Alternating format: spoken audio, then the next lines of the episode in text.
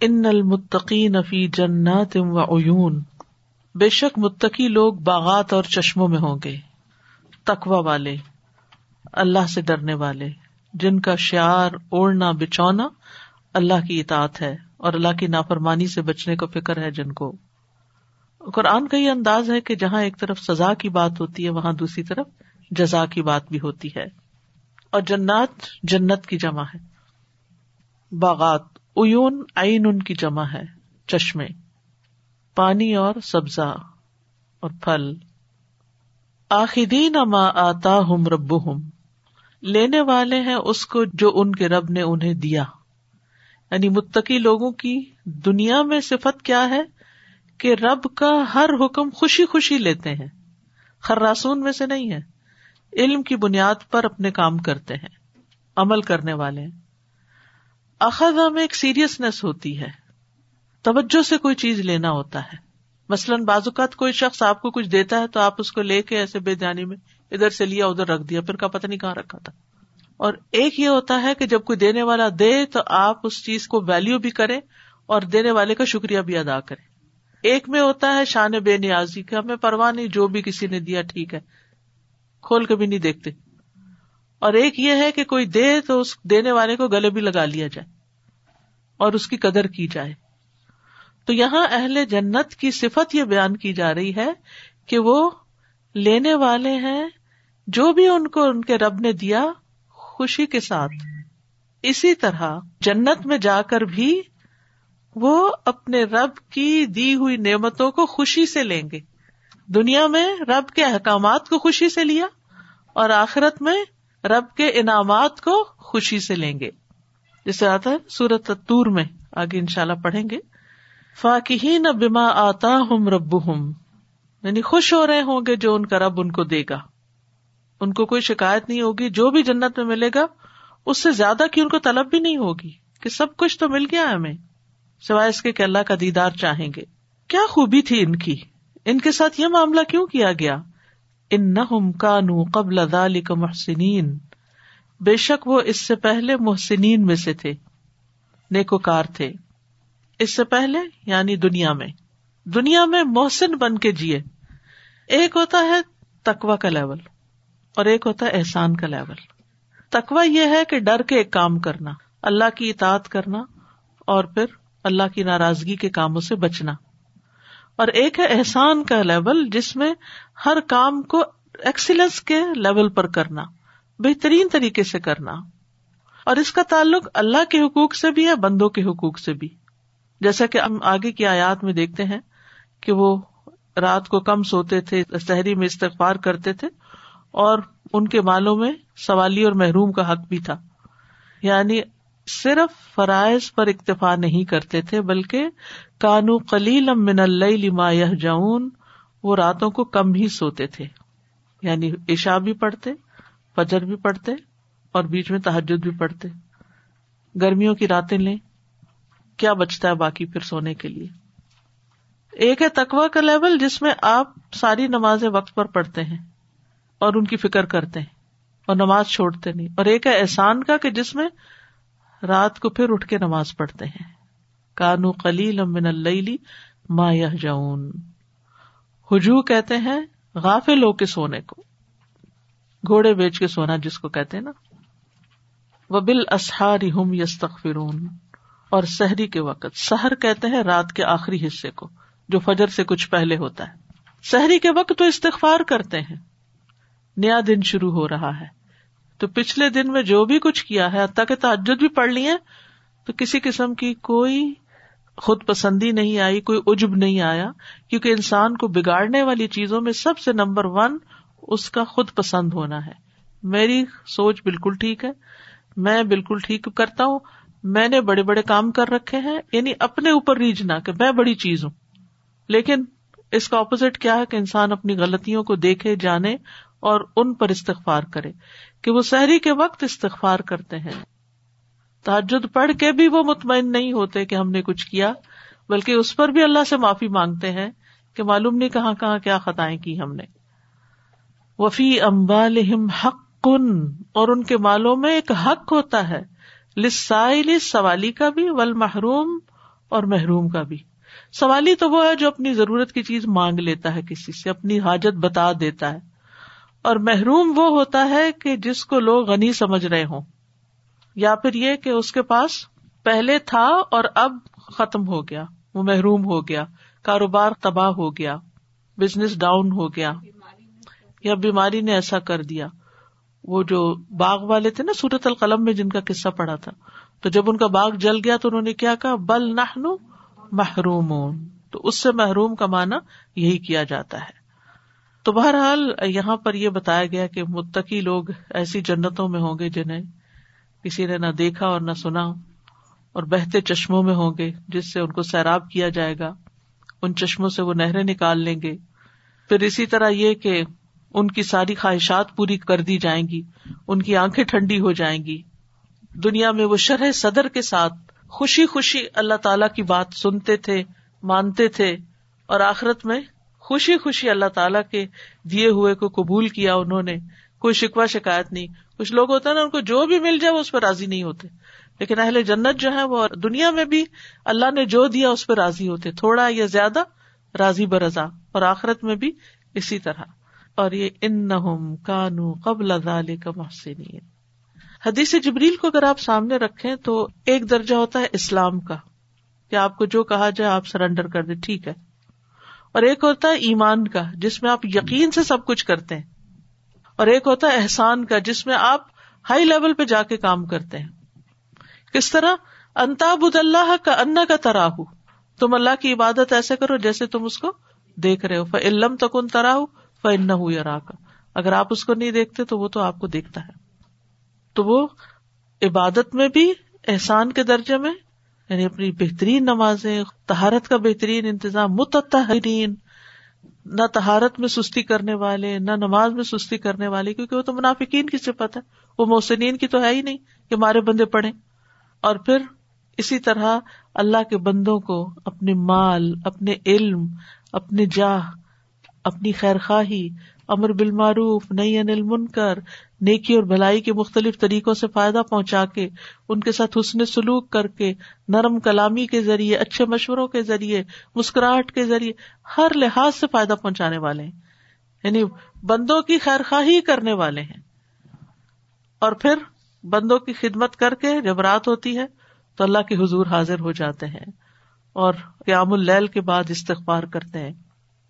صورت عال عمران میں بھی آتا ہے نا ول مستقفری نہ بل اثار اور ان کے بالوں میں حق ہے۔ یعنی جب وہ کسی کو اپنے مال کا کچھ بھی حصہ دیتے ہیں، تو وہ احسان جتا کے نہیں دیتے، وہ یہ کہتے ہیں کہ یہ تو ان کا حق ہے کہ یہ لے یعنی وہ دوسروں کو اپنا مال ان کا حق سمجھ کے دیتے ہیں۔ یہ ہے احسان کا درجہ۔ ایک یہ ہے کہ ہم دیں اور ہم کہ ہم نے دیا، ہم نے دیا کہ رٹ لگا دے اور اس کو مینشن کرتے رہے اور اس کا احسان جتاتے رہے اور ایک یہ ہے کہ دے کر اتنا خوش ہوتے ہیں کہ شکر ہے میں نے حقدار تک حق پہنچا دیا اور شکر ہے اس نے قبول کر لیا۔ وہ اس پہ راضی ہوتے ہیں۔ اور یہ درجہ احسان کا۔ سوچیے ہم کہاں کھڑے وفی اموالہم۔ یعنی یہاں پر آپ دیکھیے، پچھلے سپارے میں بھی آپ نے دیکھا ہوگا کہ تقریباً ہر صورت میں صدقہ خیرات کی بات تھی۔ یہاں پھر مال کے صدقات کی بات ہے۔ یعنی یہاں پر ٹھیک ہے، رات کو کم سونے کی بات ہے، چاہے وہ ذکر کرے عبادت کرے تعلم کرے سیکھے سکھائے جتنے بھی علماء ہیں، کوئی عالم نہیں بنتا جب تک اپنی راتوں کی نیند قربان نہ کرے۔ تو اس میں عبادت بھی یعنی یہاں پر صرف تحجد پڑھنے کی بات نہیں کی گئی۔ راتوں کی مشقت کی بات کی گئی کہ راتوں کو کم سو کر وہ اچھے اچھے کام کرتے ہیں۔ اور پھر جب رات ختم ہونے کو آتی ہے تو استغفار میں لگ جاتے ہیں کہ اللہ معاف کر دینا جو کمی ہوئی۔ اور پھر ڈائریکٹلی باقی ساری چیزیں کٹ کر کے مال کے اوپر آگے کہ اپنا مال خرچ کرتے ہیں۔ اور پھر وہ سب کو دیتے ہیں۔ ان کو بھی دیتے ہیں جو سوالی ہیں اور ان کو بھی دیتے ہیں جو سفید پوش ہیں۔ جن کے پاس ہے لیکن اتنا نہیں کہ اپنی ضروریات پوری کر سکیں۔ وہ اتنے سمجھدار ہوتے ہیں کہ وہ دوسروں کی ضرورت کو بھانپ جاتے ہیں۔ سمجھ جاتے ہیں اور اس کو پورا کرنے کے لیے دل کی رضامندی سے آگے بڑھتے ہیں۔ تو یاد رکھیے کہ ان آیات کی روشنی میں تقوا کا تعلق اعمال سے ہے۔ قول بھی شامل ہے، لیکن اس میں ساری آگے چیزیں عمل کی بتائی گئی ہیں۔ کال تو یہاں استغفار ہے، باقی سب کرنے کے کام ہے سورت البکرا کے شروع میں آپ دیکھیے سورت لکمان کے شروع میں آپ دیکھیے، متقین کی جو صفات بتائی گئی محسنین کی جو صفات بتائی گئی وہ کیا ہے ساری عمل کی باتیں ہیں۔ اور پھر اللہ کی خاطر کام کرتے ہیں۔ یہ تقوا کی خاص علامت ہے کہ اللہ کے لیے کرتے ہیں۔ نیت کی ریا کاری نہیں ہوتی۔ اجر کی نیت سے کام کرتے ہیں۔ عذاب کے ڈر سے چھوڑ دیتے ہیں۔ اپنے فرائض کو صحیح طور پر ادا کرتے ہیں۔ عبادات میں بھی احسان کرتے ہیں۔ مخلوقات کے معاملے میں بھی احسان کرتے ہیں۔ صرف دن کو ہی کام نہیں کرتے، رات کو بھی کرتے ہیں۔ ساری رات آرام نہیں کرتے۔ ایک مانا یہ بھی لیا گیا ہے کہ وہ عبادت کیے بغیر نہیں سوتے۔ یعنی عشا کی نماز کا اہتمام کرتے ہیں اور اسی طرح فجر کی نماز کا۔ دونوں میں نیند انوالو ہے۔ تو یہ جاؤن ہجو سے ہے اور ہجو کہتے غافل ہو کے سونے سے۔ کہ وہ ان نمازوں کو چھوڑ کے سوئے نہیں رہتے۔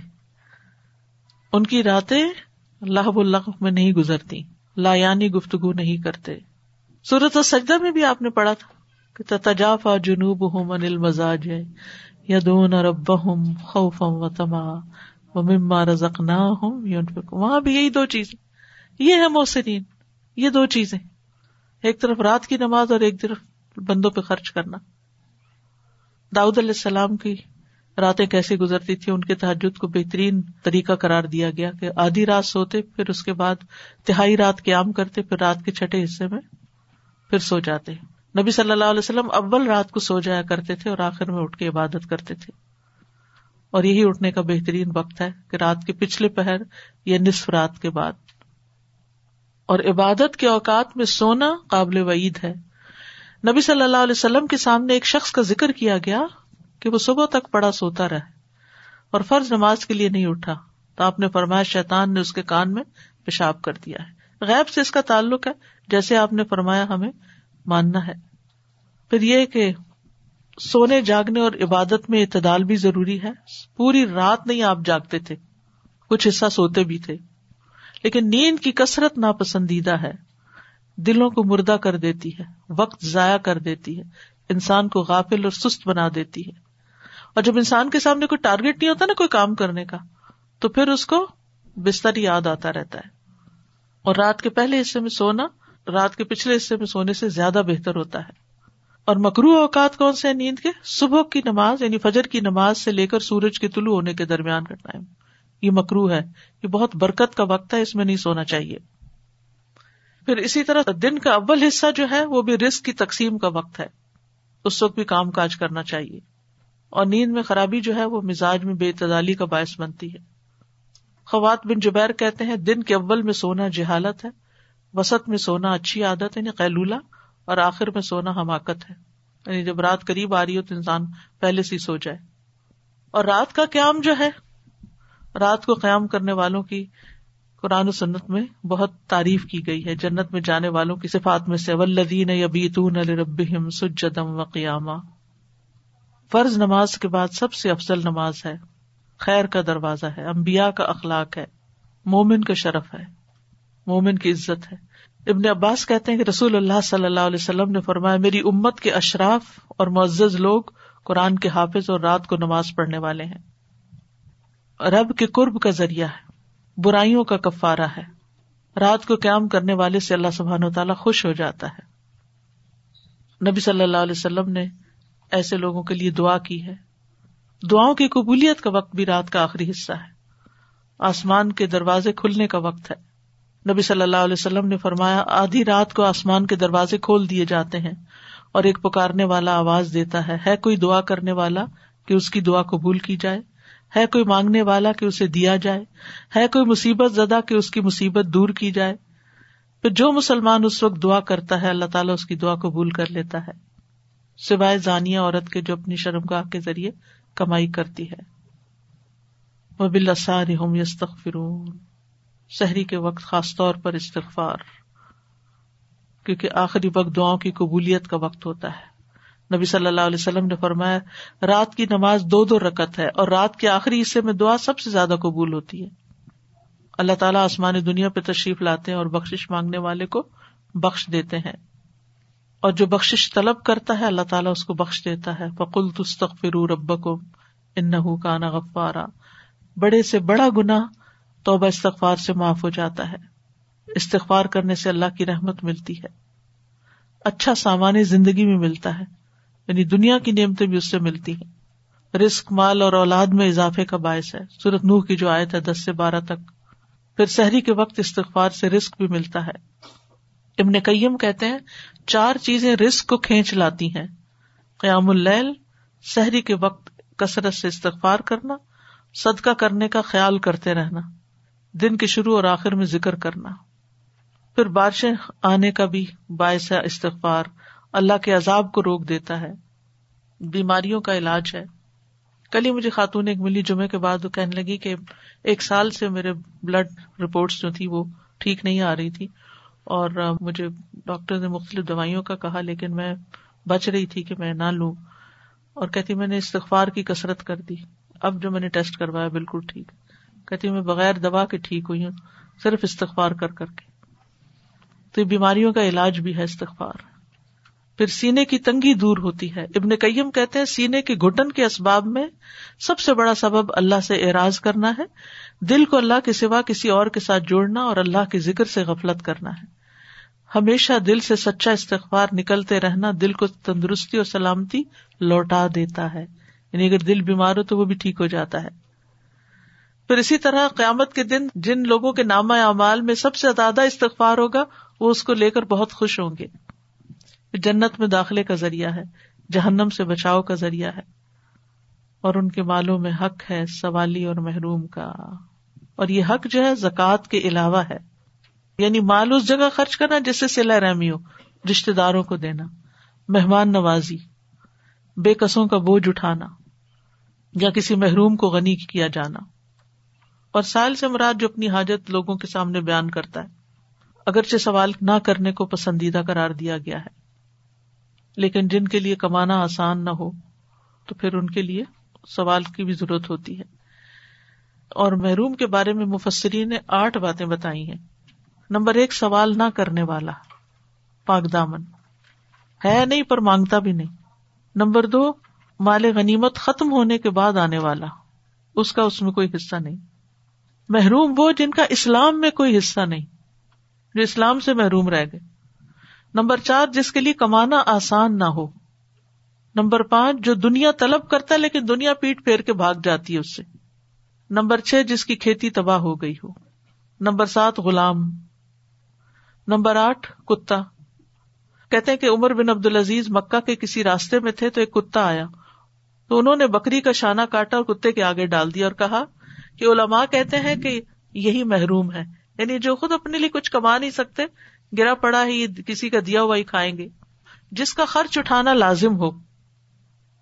جیسے رشتے دار وغیرہ کو بیوہ ہو جاتا ہے، کوئی یتیم بچے ہوتے ہیں ضرورت مند ہوتے ہیں، تو مال کو اللہ کی رضا کے کاموں میں خرچ کرنا چاہیے۔ زکوٰۃ فوراً ادا کرنی چاہیے۔ کھیتی کا جو اشر وغیرہ ہے، وہ کٹنے کے دن ہی دے دینا چاہیے۔ خرچ کرنے والوں کے لیے فرشتے دعائیں کرتے ہیں۔ خرچ کرنے میں خیر اور نہ کرنے میں شر ہے۔ سب سے پہلے والدین کا خیال رکھنا چاہیے۔ پھر رشتے دار، پھر فکرا پھر مساکین، پھر گھر والے بھی۔ پھر پوشیدہ دشمنی دل میں حسد اور دشمنی رکھنے والے رشتے دار پہ خرچ کرنا چاہیے تاکہ اس کی دشمنی کچھ ٹھنڈی پڑ جائے۔ پھر سوالی کو دینے میں یہ کہ مانگنے والے کو خالی ہاتھ نہیں لوٹانا چاہیے۔ مساکین پہ خرچ کرنا چاہیے، مسافروں کو دینا چاہیے۔ ان المتقین فی جنات وعیون۔ آخذین ما آتاهم ربهم انہم كانوا قبل ذلك محسنین۔ كانوا قليلا من الليل ما يهجعون وبالأسحار هم يستغفرون وفي أموالهم حق للسائل والمحروم ان آیات کو پڑھ کر ہمیں اپنے آپ کو کمپیئر کرنا چاہیے کہ ان میں سے کون سی صفات ہمارے اندر ہے اور کون سی نہیں ہے اور جو نہیں ہے ان کو اپنے اندر لانے کی کوشش کرنی چاہیے۔ السلام علیکم۔ رات شروع ہونے سے پہلے جو سونا اچھا نہیں ہے تو وہ اثر اور مغرب کے درمیان ہی حصہ ہے۔ جی اثر اور مغرب کے درمیان بھی سونا پسندیدہ نہیں ہے اور عشا پڑھے بغیر سونا بھی پسندیدہ نہیں منع کیا گیا۔ جی میں یہ کہنا چاہ رہی تھی کہ جیسے والدین کو آپ کچھ دیتے ہیں تو کبھی والدین کو وہ چیز پسند آتی ہے، کبھی نہیں آتی ہے۔ لیکن ہم جانتے ہیں کہ والدین ہمارے کیا پسند کرتے ہیں۔ اور بار بار پھر ہم کو کہتے رہتے ہیں کہ جو میں نے آپ کو دی ہی چیز، یہ کسی کو آگے نہ دیے گا، اپنے پاس ہی رکھے گا، اپنے پاس ہی استعمال کرے گا۔ لیکن ہم یہ جتانے والا جو حصہ ہے نا، یہ ہمارے بیک آف دا مائنڈ چلتا رہتا ہے، چاہے ہم کسی کو بھی دے رہے ہیں۔ یہ تو والدین تو ہم نے مطلب ہمارے سب سے مخلص ہیں۔ تو یہ چیز ہمارے اندر نہیں ہونی چاہیے کہ یہ ہمیں اپنے آپ کو دیکھنا کہ ہم کسی کو دے رہے ہیں دیتے وقت ہمارا کیا رویہ اور لیتے وقت نہ کریں۔ جی۔ ریسٹرکٹ نہ کریں۔ اس سے پہلے وہ احسان کرنے والے تھے دنیا میں۔ اس لیے وہ اللہ تعالیٰ کی جو بھی اللہ تعالیٰ نے دیکھا۔ تو یہاں پہ مجھے لگا کہ سب سے پہلی چیز تو دنیا میں احسان کر کے رہنا ہی ضروری ہے۔ کیونکہ اگر دنیا میں اس چیز کی پریکٹس ہی نہیں ہوگی تو پھر باقی کیا کریں گے؟ پھر آگے والی جو آیات آئیں کہ وہ احسان کرنے کی وجہ سے ان کے اندر باقی کوالٹیز آ گئیں کہ وہ رات کو سوتے بھی نہیں ہیں استفار کرتے ہیں۔ لیکن رائٹ اوے مجھے یہی والی بات کہ احسان اور استفار کا تعلق پھر مال سے کیسے ہو گیا؟ باقی چیزیں بھی اللہ تعالیٰ رکھ سکتے تھے۔ کیونکہ مال کو جیسے نبی صلی اللہ علیہ وسلم کہہ گئے فتنا ہے تو میں یہ سوچتی ہوں کیا اس لیے ہی اللہ تعالیٰ نے مال رکھا کہ اس سے انسان کو محبت بہت ہوتی ہے۔ بالکل۔ جی اساتذہ جی یہاں پہ میں ریلیٹ کرنا چاہوں گی جو آپ نے احسان کی بات کی۔ جب ہم کالج میں تھے تو کوشچن پیپر میں کچھ کوشچن ہوتے تھے ہیو ٹو ڈو اور کچھ ہوتے تھے بونس جب ہم بونس کرتے تو پھر ہمیں ملتا ہنڈریڈ پلس ون تو یہ میں ایک بات کرنا چاہ رہی تھی اور دوسرا مال میں حصہ نکالنے میں لوگوں کو بہت مشکل ہوتی۔ جیسے ہم نے اگر اپنا منتھلی کچھ بھی بجٹ سیٹ کیا اور اس میں ہم گروسری کے لیے الگ سے اپنے رکھے ہیں پیسے اور بلنگ کے لیے الگ سے اور اپنی میڈیسن کے لیے الگ سے تو کیا ہم محروم کے لیے سائل کے لیے الگ سے پیسے رکھ سکتے ہیں؟ اور جی ہمیں رکھنا چاہیے۔ اور بہت سارے لوگ جو ہیں وہ رکھتے ہیں اور یہ ان کا لائف سٹائل ہے ان کو فیل ہی نہیں ہوتا۔ کیونکہ وہ حق سمجھتے ہیں نا۔ جی۔ معلوم حق کن جس طرح اپنے نفس کا حق ہے رشتے داروں کا حق ہے تو سوالی اور محروم کا بھی وہ حق سمجھتے ہیں۔ جی اور میرے دادا جان جتنا بھی وہ کماتے تھے ہنڈریڈ میں سے ٹوینٹی فائیو پرسینٹ جو ہے وہ لوگوں کو ہی تقسیم کرتے تھے اور ماشاء اللہ اتنا ان کے رسم میں اللہ نے برکت دی۔ اور تیسری بات جہاں پہ یہ جو میں کرنا چاہوں گی حفاظ کی بات میں نے پڑھا کہ جو بہت زیادہ قابل حفاظ تھے، وہ رات کو بہت کم سونے والے تھے۔ چار سے پانچ گھنٹے سے زیادہ نہیں وہ سوتے تھے اور بہت زیادہ استغفار کرنے والے تھے۔ جزاک اللہ خیر۔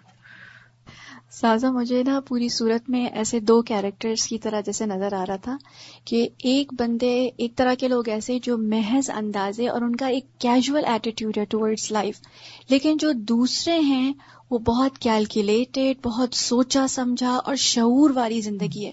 اور شعور والے لوگ کبھی اس چیز کو لائٹ نہیں لیں گے کہ مرنے کے بعد کیا ہوگا؟ کبھی وہ اعمال کو لائٹ نہیں لیں گے کبھی دی گئی نعمتوں کو لائٹلی نہیں لیں گے۔ So there is like a very conscientious person and a very kind of rough اور غافل. پرسن جزاکم اللہ خیرن. سبحان اللہ و بحمدک. اشد اللہ الہ الا انت استغفرک و اتوب الیک. السلام علیکم و رحمۃ اللہ وبرکاتہ.